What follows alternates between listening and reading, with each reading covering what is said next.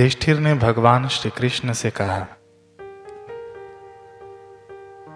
श्री कृष्ण मुझे फाल्गुन मास के शुक्ल पक्ष की एकादशी का नाम और महात्म्य बताने की कृपा कीजिए।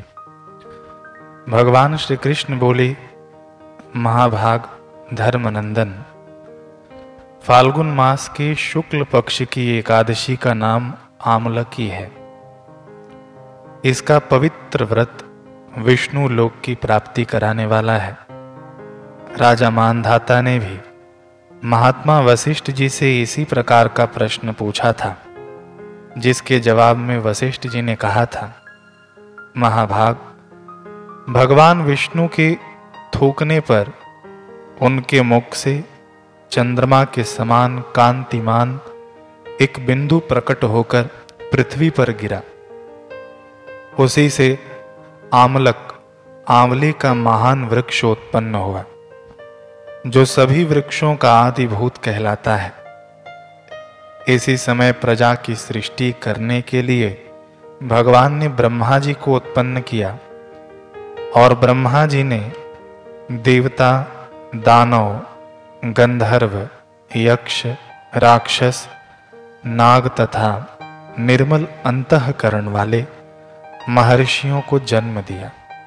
उनमें से देवता और ऋषि उस स्थान पर आए, जहाँ विष्णु प्रिय आमलक का वृक्ष था। महाभाग उसे देखकर देवताओं को बड़ा विस्मय हुआ, क्योंकि उस वृक्ष के बारे में वे नहीं जानते थे। उन्हें इस प्रकार विस्मित देख आकाशवाणी हुई। महर्षियों यह श्रेष्ठ आमलक का वृक्ष है, जो विष्णु को प्रिय है। इसके स्मरण मात्र से गोदान का फल मिलता है।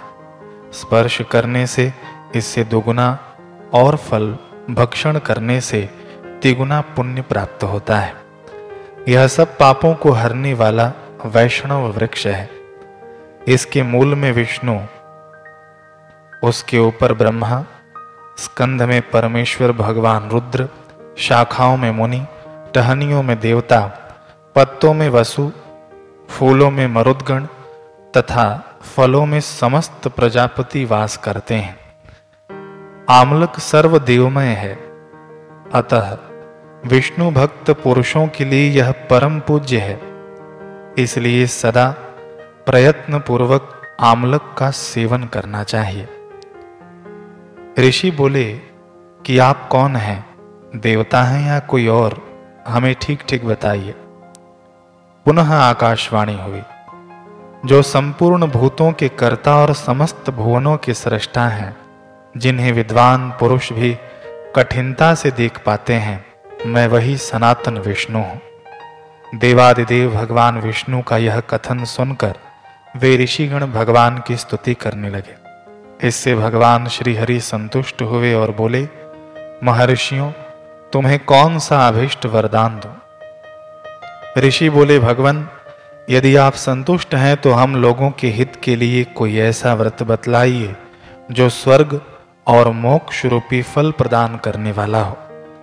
श्री विष्णु जी बोले, महर्षियों, फाल्गुन मास के शुक्ल पक्ष में यदि पुष्य नक्षत्र से युक्त एकादशी हो तो वह महान पुण्य देने वाली और बड़े बड़े पातकों का नाश करने वाली होती है। इस दिन आंवले के वृक्ष के पास जाकर वहाँ रात्रि में जागरण करना चाहिए। इससे मनुष्य सब पापों से छूट जाता है और सहस्त्र गोदान का फल प्राप्त करता है। विप्रगण, यह व्रत सभी व्रतों में उत्तम है, जिसे मैंने तुम लोगों को बताया है। ऋषि बोले, भगवान, इस व्रत की विधि बताइए। इसके देवता और मंत्र क्या हैं? पूजन कैसे करें? उस समय स्नान और दान कैसे किया जाता है?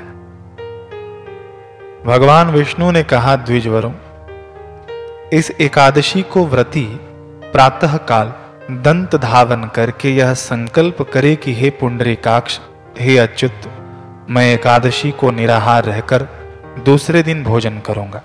आप मुझे शरण में रखें।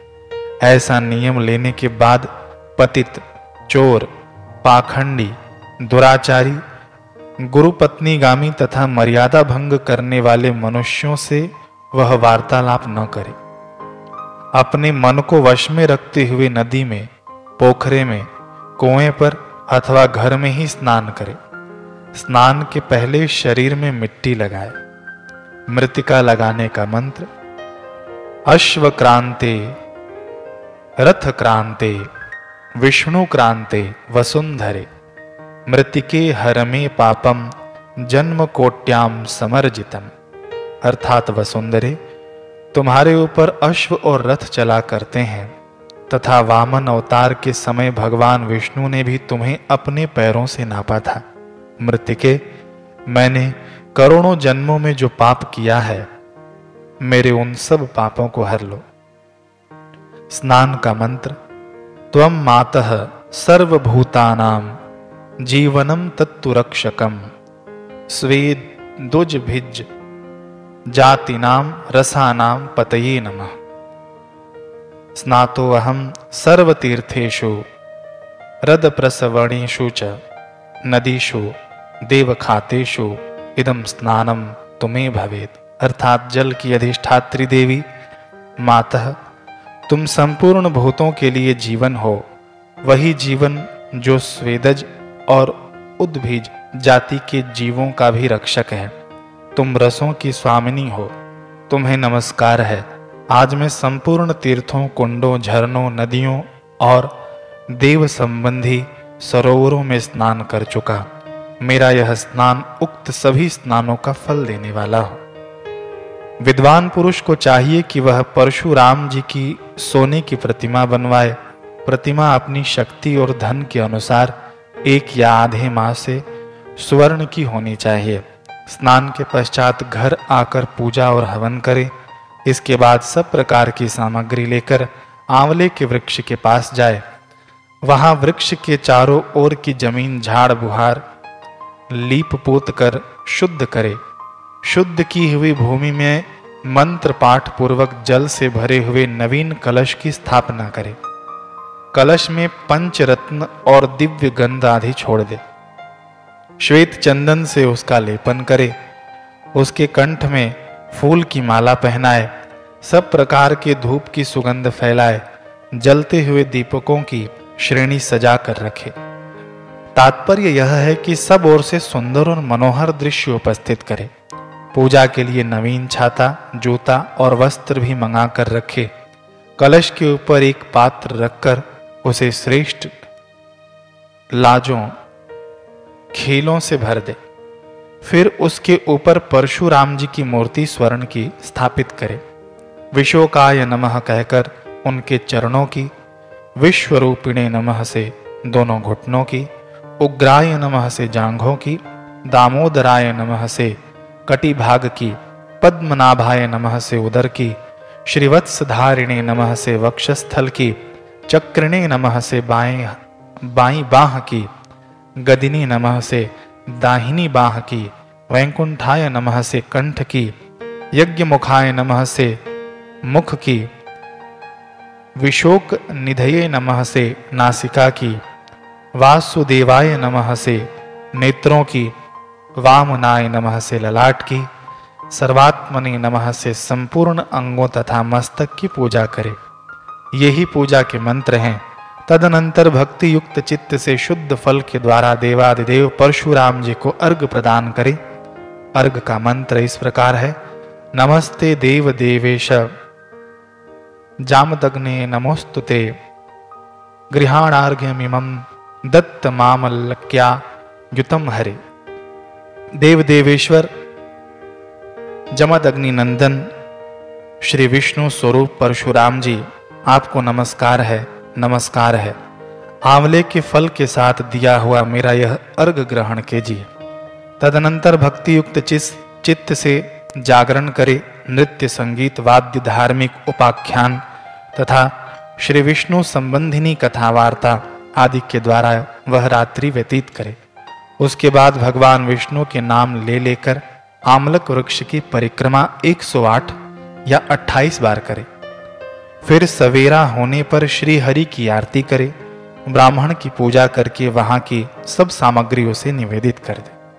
परशुराम जी का कलश, दो वस्त्र, जूता आदि सभी वस्तुएँ दान कर दे और यह भावना करे कि परशुराम जी के स्वरूप में भगवान विष्णु मुझ पर प्रसन्न हो। तत्पश्चात आमलक का स्पर्श करके उसकी प्रदक्षिणा करे और स्नान करने के बाद विधि पूर्वक ब्राह्मणों को भोजन कराए। तदनंतर कुटुंबियों के साथ बैठकर स्वयं भी भोजन करे। संपूर्ण तीर्थों के सेवन से जो पुण्य प्राप्त होता है तथा सब प्रकार के दान देने से जो फल मिलता है, वह सब उपयुक्त विधि के पालन से सुलभ होता है। समस्त योग्यों की अपेक्षा भी अधिक फल मिलता है। इसमें तनिक भी संदेह नहीं है। यह व्रत सब व्रतों में उत्तम है। श्री वशिष्ठ जी कहते हैं कि महाराज, इतना कहकर देवेश्वर, भगवान विष्णु वहीं अंतर ध्यान हो गए। तत्पश्चात उन समस्त महर्षियों ने उक्त व्रत का पूर्ण रूप से पालन किया। नृपश्रेष्ठ, इसी प्रकार तुम्हें भी इस व्रत का अनुष्ठान करना चाहिए। भगवान श्री कृष्ण कहते हैं, युधिष्ठिर, यह दुर्धर्ष व्रत मनुष्य को सब पापों से मुक्त करने वाला है।